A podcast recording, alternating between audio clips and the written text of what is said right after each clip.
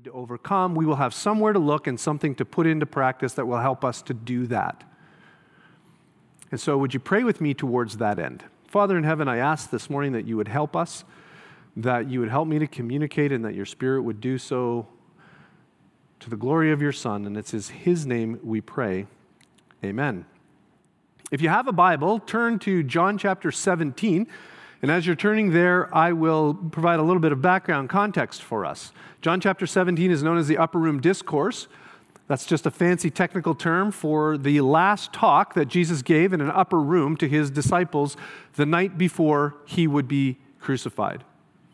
And in John chapter 13, it starts out, he tells the disciples that he has cleansed them and he has made them fit for heaven. He's forgiven their sins because what he's going to do in the future on the cross. In chapter 14, he says, Now that you're fit for heaven, the Spirit of God can come and live inside of you.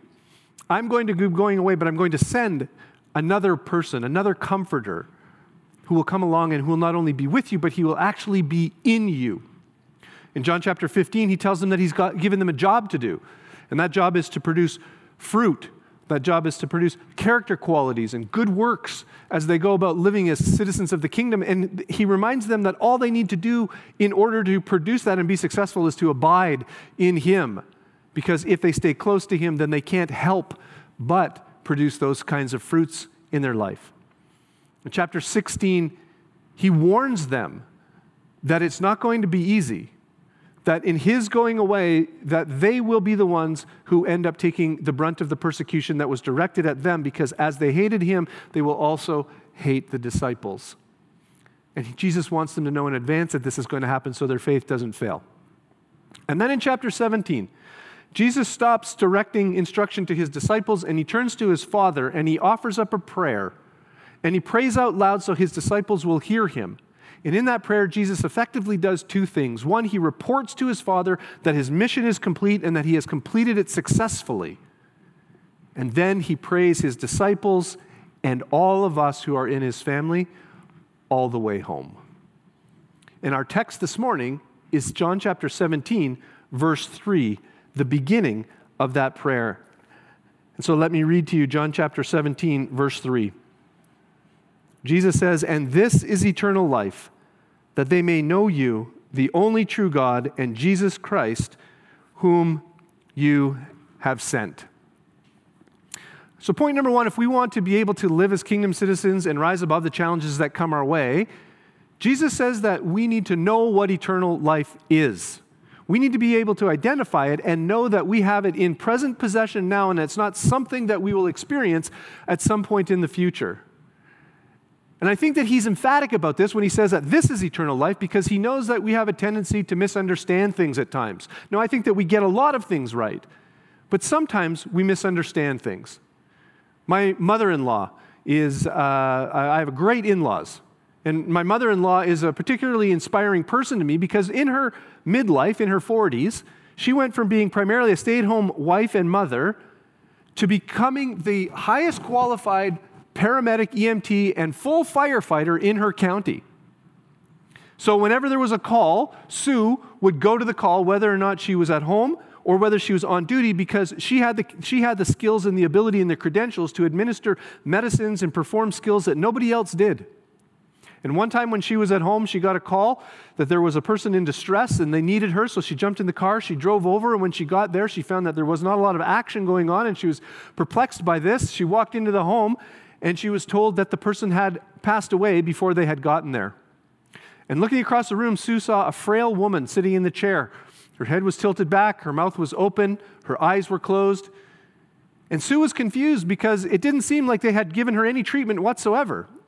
And regardless of whether or not uh, what state she was when they arrived, they should have done something to, to, to assist her. And so Sue walked over and she was looking at this woman and analyzing her and trying to figure out what was the cause of her, of her death. And as she got closer to her and she looked at her face, the woman took a deep breath and her eyes opened up, and Sue yelled, She's alive! She's alive! And nobody moved. Perplexed, she looked over to her colleagues and wondered why they weren't doing anything. And one of them said to her, Sue, the decedent is in the back bedroom that's his wife that you're talking to right now. Sue had misidentified. She had mistook the person who was alive for the person who was dead. Now, she gets tons of things right. She's delivered babies and brought life into the world. She's brought people back from the brink of death, but on that score, she was wrong.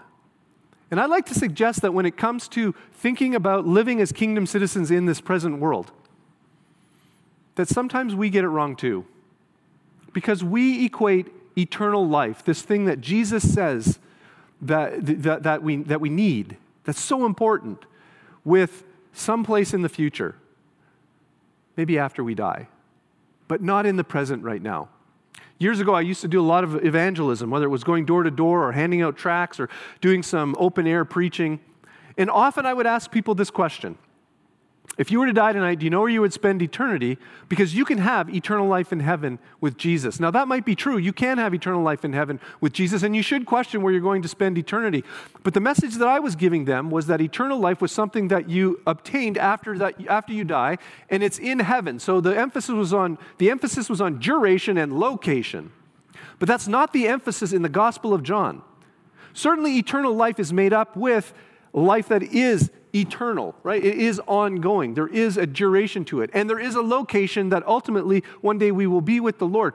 But it is not something that we have to wait for. It is something that is the present possession of everyone who is a follower of Jesus. And it is the characteristic of what kingdom living looks like.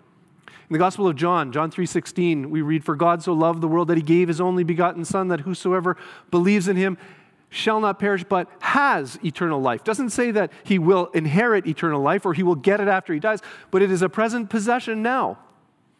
A little later on in John chapter 5, verse 24, Jesus says this Truly I say to you, whoever hears my word and believes on him who sent me has everlasting life and will not come into condemnation, but is passed from death to life. Those who know Jesus have eternal life now. John later in 1 John chapter 5 writing to an early gathering of believers says this in verse 11 and this is the record that God has given us eternal life and this life is in his son. Whoever has the son who has life whoever does not have the son does not have life.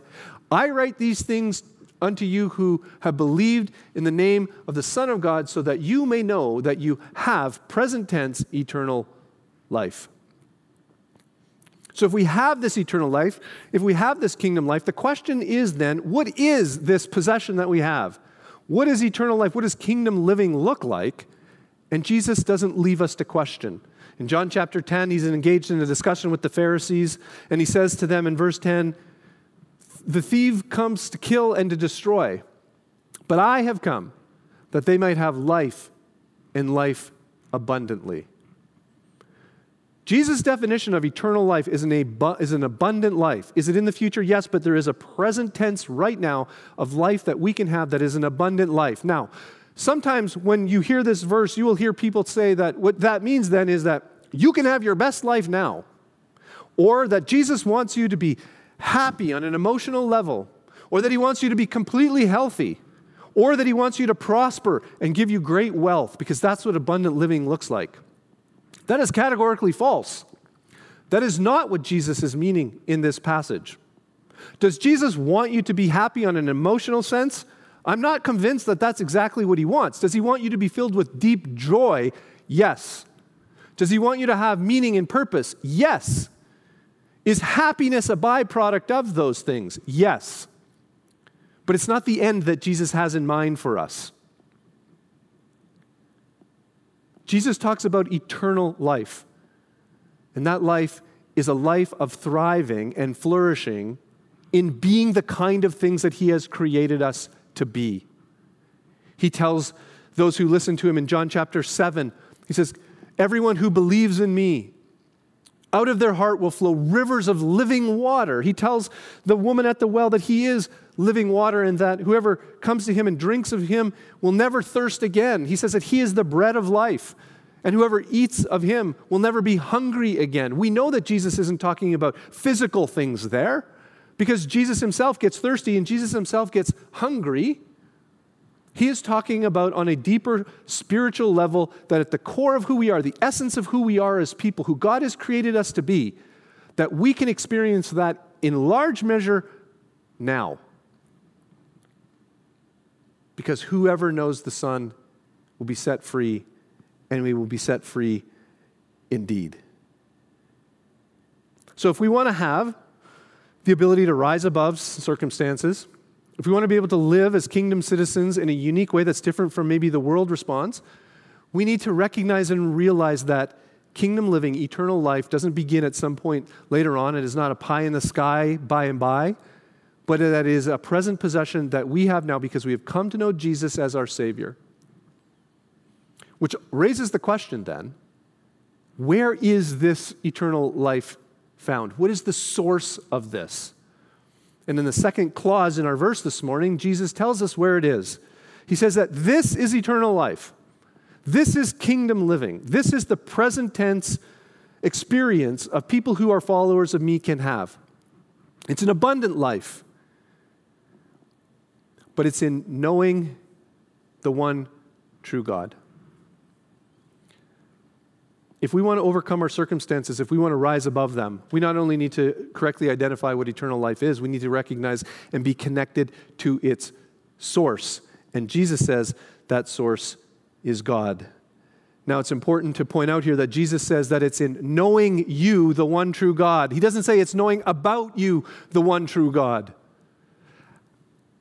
An ounce of knowledge of God is far greater than a ton of knowledge about God because knowing about God doesn't give you eternal life. Knowing God gives you eternal life. And there's a vast difference between the two. Years ago, my wife Nancy and I were in an airport in Toronto. We were flying from Toronto to New York. We were sitting at the gate, and the gate was almost entirely full of Orthodox Jewish folks.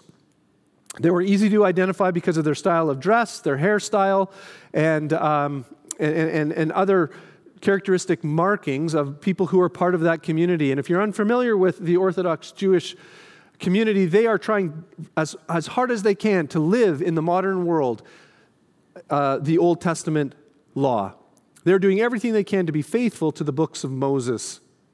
And we had the opportunity to talk and engage with them, and I asked them several questions. I wanted to know how they managed to obtain eternal life since there is no priesthood anymore and there's no temple, there's no sacrifices. And so, how did they manage to have their sins forgiven? And the answer that they gave me was just simply this God expects us to know His word and just do it.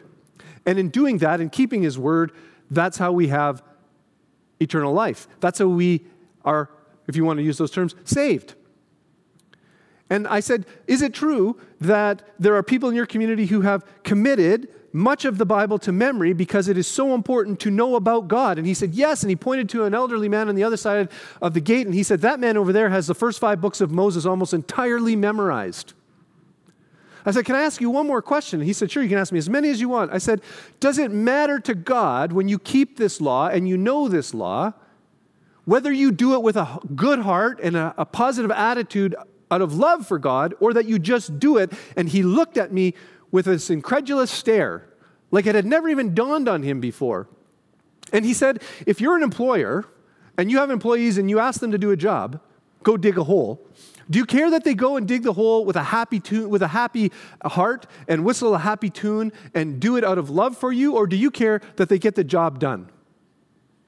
And he said, That's exactly the way it is with God.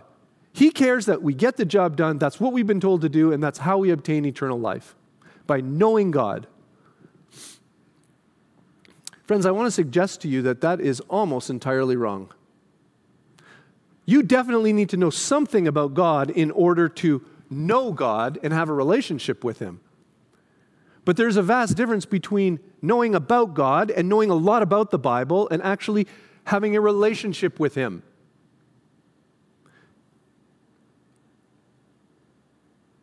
When Jesus uses the word know, that eternal life is to know you, he is not meaning information, he is not meaning more facts, he's not meaning being a great systematic theologian and a Bible scholar. He uses the word know in a relational kind of sense, in the same way that you might know a friend. But there's tons of people that we would know lots about the Queen of England, the Prime Minister of Canada, sports uh, celebrities, uh, entertainment celebrities. But we would never say that we know them just because we know some things about them because we don't have an actual relationship with them.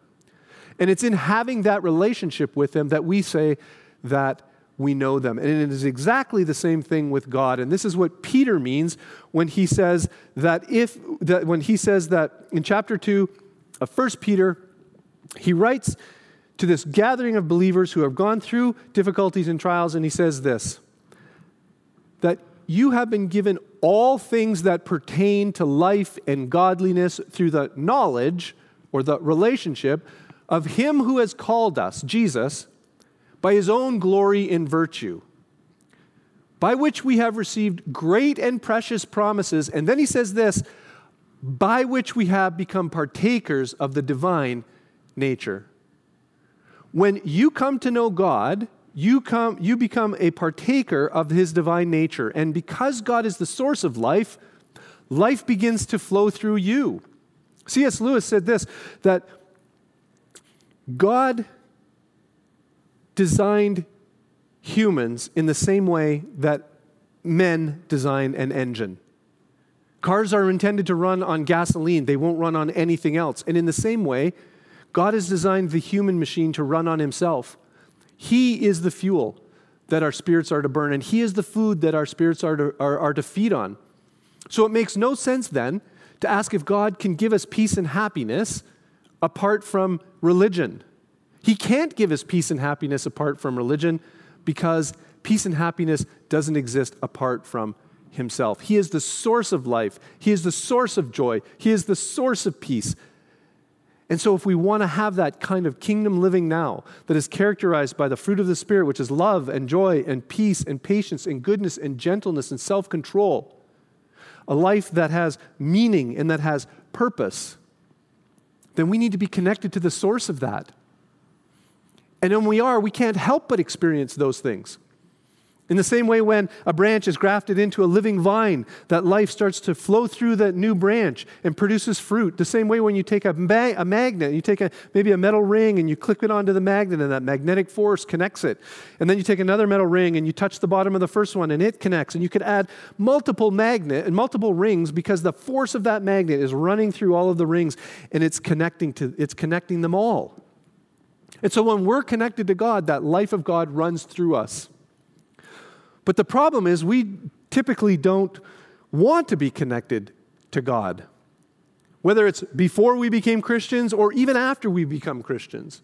We tend to look for those things that we deeply desire that characterize this eternal life or this kingdom living. We tend to look for it being satisfied in all kinds of other ways. Maybe it's pleasure, maybe it's power, maybe it's wealth, maybe it's status. But none of them ever ultimately satisfy. Russell Simmons, who is a billionaire record producer, said, If you put me in a room with 15 other billionaires, I'll show you 13 unhappy people.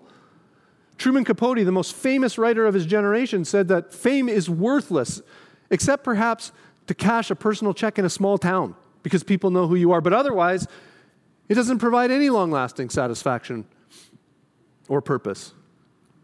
We need to be connected to the source, we need to be connected to God. But even after we become followers of Jesus, we have a tendency to look in other places for that satisfaction. Jesus, uh, when we come to know Jesus as our Savior, we become followers of Him, we're very excited about it, and we maybe have a passion for Him. And so we get into His Word and we start reading it and we start memorizing it. And if we're not careful, knowing this Word and memorizing this Word and becoming an expert in this Word becomes the end in itself. And the word doesn't become a means to an end, which is the ultimate thing of having a relationship with God. It becomes the thing itself. In his book, Knowing God, J.I. Packer says that there is a tendency after our initial passion for Jesus wears off that we start to look to other things, like becoming well known for our acumen in theology. And if we know enough, then maybe people will ask our opinion in our circles because they know that we're, we're adept in the word. And maybe someone will actually invite us to lead a Bible study or preach in a church. And soon enough, that becomes the end in itself rather than the end in itself being connected and in a deep, meaningful relationship to God. But these substitutes, they'll never satisfy. And I know because I was a substitute teacher. When I was in high school, I was not a good student. I was a terrible math student.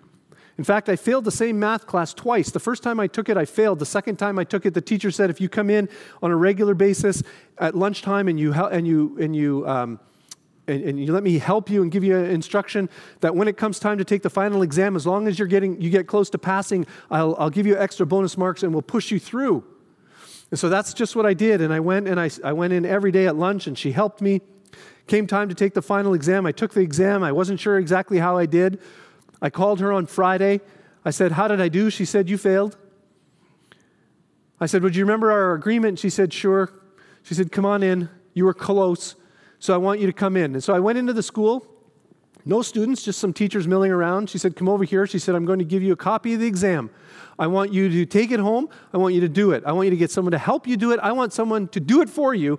Bring it back, and I will grade it. And if you've passed, I'll put it in your file, and you can get on and you can graduate high school. Several years later, I managed to acquire a teaching certificate. And you know where my first teaching job was? I was a substitute back in that same high school, back in that same classroom, in the exact same math class. And when I walked in, of course, I knew, I, I knew that I wasn't going to be able to give anybody any help. And so when the students started to ask me questions, I said, Well, who is the best math student in this class? And they pointed to a boy named Tyler. And I said, If you have any questions, you ask Tyler, because I'm only the substitute. I don't have, and I can't give you what you really need. And that's the same thing with whatever it is other than God.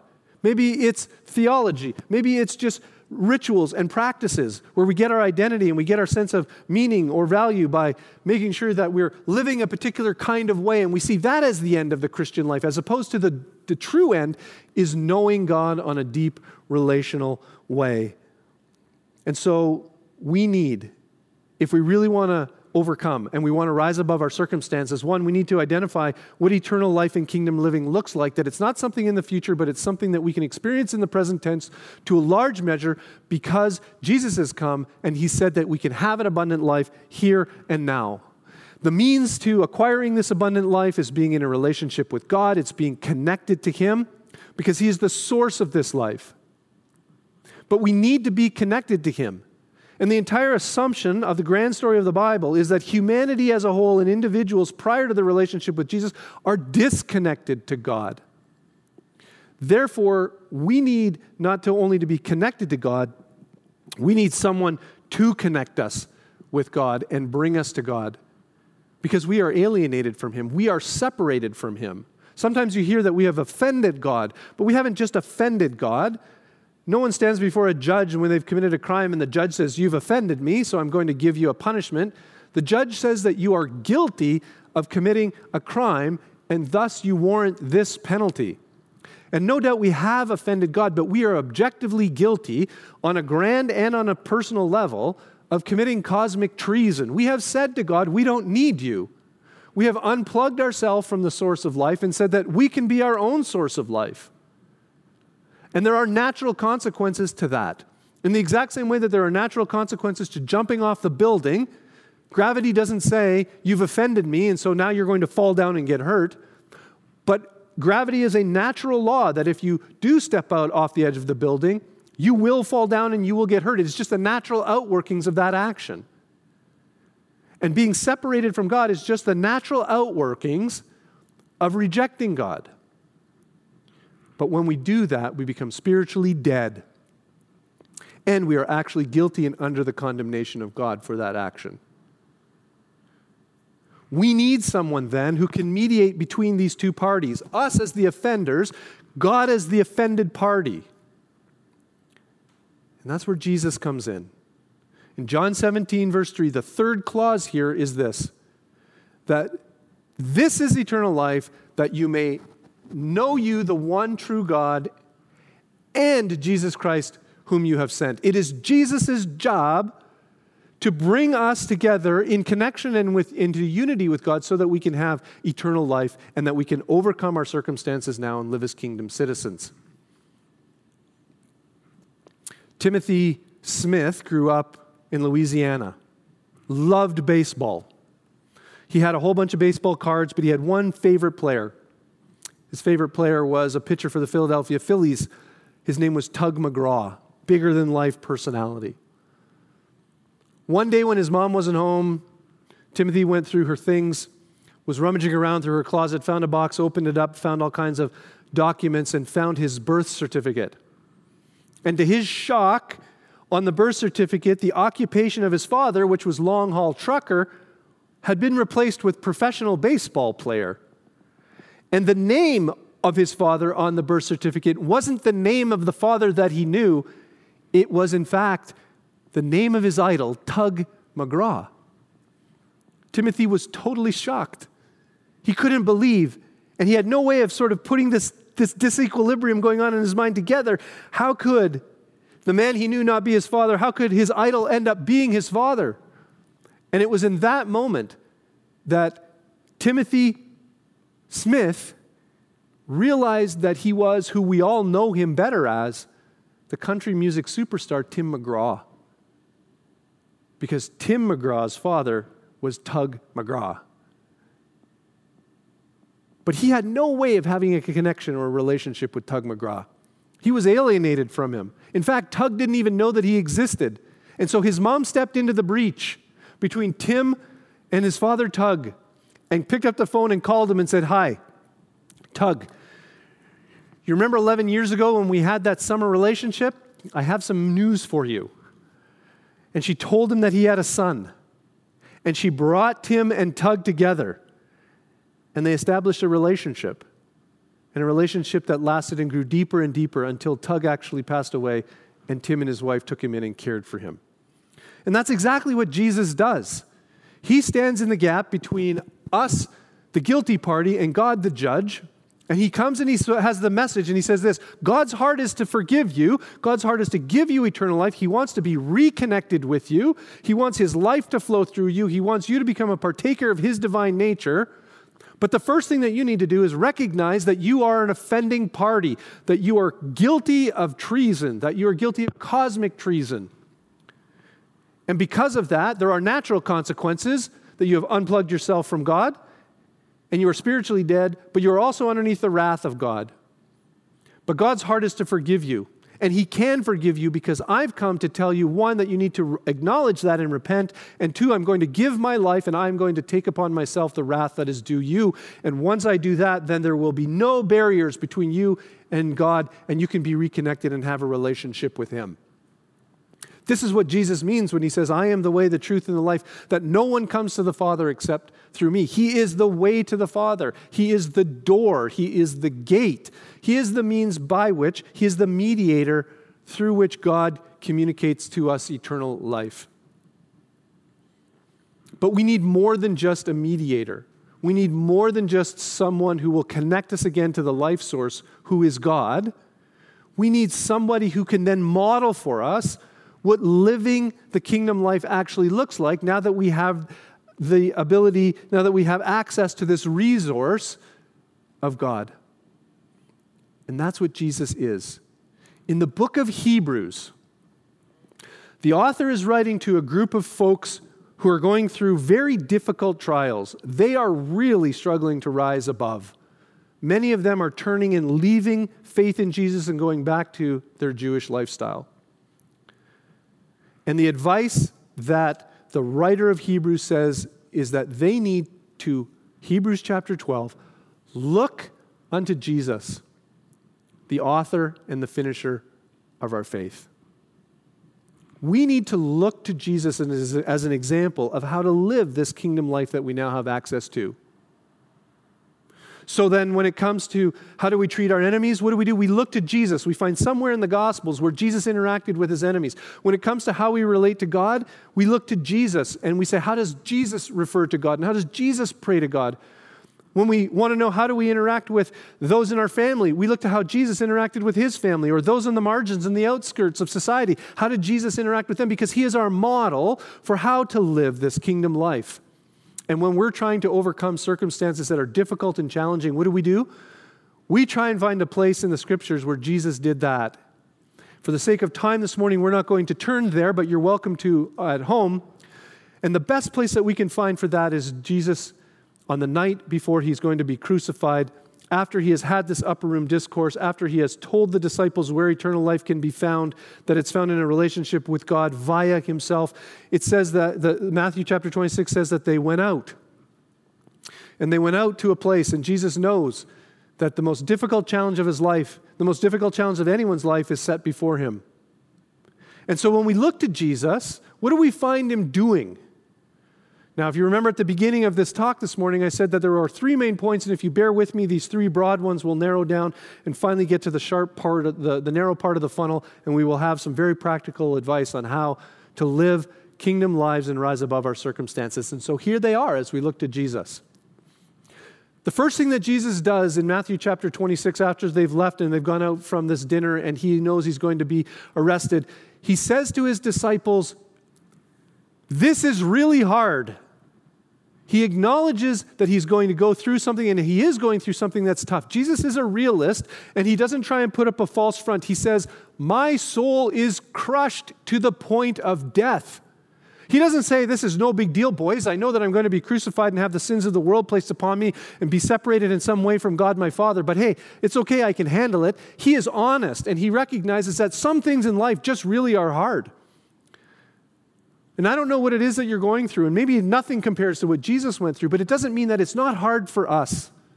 And it's okay to say, we don't have it all together. It's okay to say that this is a challenge. It's okay to be open and to be transparent and say this is hard. And Jesus says, This is hard. And the second thing Jesus does is he gathers around him his friends to support him. And he says, Stay here, be with me. And he asks them to come with him. He goes a little bit further than them to be a little bit alone, but he wants them to be there so he knows that they have his back, that they're surrounding him. And the third thing he says is, the third thing he does is he prays. The text says this that Jesus went a little bit further and then he prayed and he came back and he found that they were asleep and then he went and he prayed again. And he came back and they were asleep and then he went and he prayed again. Jesus valued prayer. And when he found himself in need of overcoming a really challenging experience in his life, he prayed. The fourth thing that Jesus did was when he, when he prayed and he realized that God was not going to answer the prayer in the way that he wanted, he submitted himself to God's will. He says, Lord, Father in heaven, if this cup can pass from me, then please let it, but not my will, but yours be done. And when he realizes the cup will not pass from him, he submits to that and he says, All right, come on, let's go. And he gets up and he faces the situation, knowing that it is part of God's will and that God will see him through this. Because lastly, Jesus keeps things in perspective and he has a long view in mind. The writer of Hebrews continues in chapter 12 and says this Looking unto Jesus, the author and the finisher of our faith, who for the joy that was set before him endured the cross and despised the shame. Jesus knew that this very difficult and challenging thing that was before him was something that God would take and turn into the greatest good that we would ever see. He looked forward beyond the hard difficulty to the fruit that that would produce and that would come from that. And I don't know what it is that you might be experiencing today. Maybe it's, it has something to do with finances, or maybe it's relationships with kids, or maybe it has something to do with the coronavirus. I don't know what any of those things are. But I know that when we look to Jesus, we see in him an example that we can follow in order to live a kingdom life and overcome these circumstances. And one the one way we do that is by acknowledging that things are hard. Two, surrounding ourselves with those who are like minded and, and, and, love us and that can support us. Three is by praying. Four is by submitting to the will of God. And five is by recognizing that regardless of what happens, that in the long run, Jesus is in, God is in control and he will turn it to good. And so if we want to rise above, as it were, our circumstances. If we want to live as kingdom citizens, the first thing that we need to do is we need to recognize that eternal life and kingdom living is not for the future, it's for now. We have the access to God, who is the source of this eternal life. We have access to God through the person of Jesus, who has made it that way for us, and he has modeled for us what kingdom living looks like. Let's pray. Father, I thank you today for your word. I pray that you are honored and glorified as it was preached. I ask that you would use it to help those who are trying to rise above the circumstances of our life, which are many, and that we would do so in a way that honors you because we have the resources through our relationship with you. We have a model in the person of Jesus that we can follow, and we have your spirit, which gives us the ability to do so. It's in Jesus' name we pray. Amen.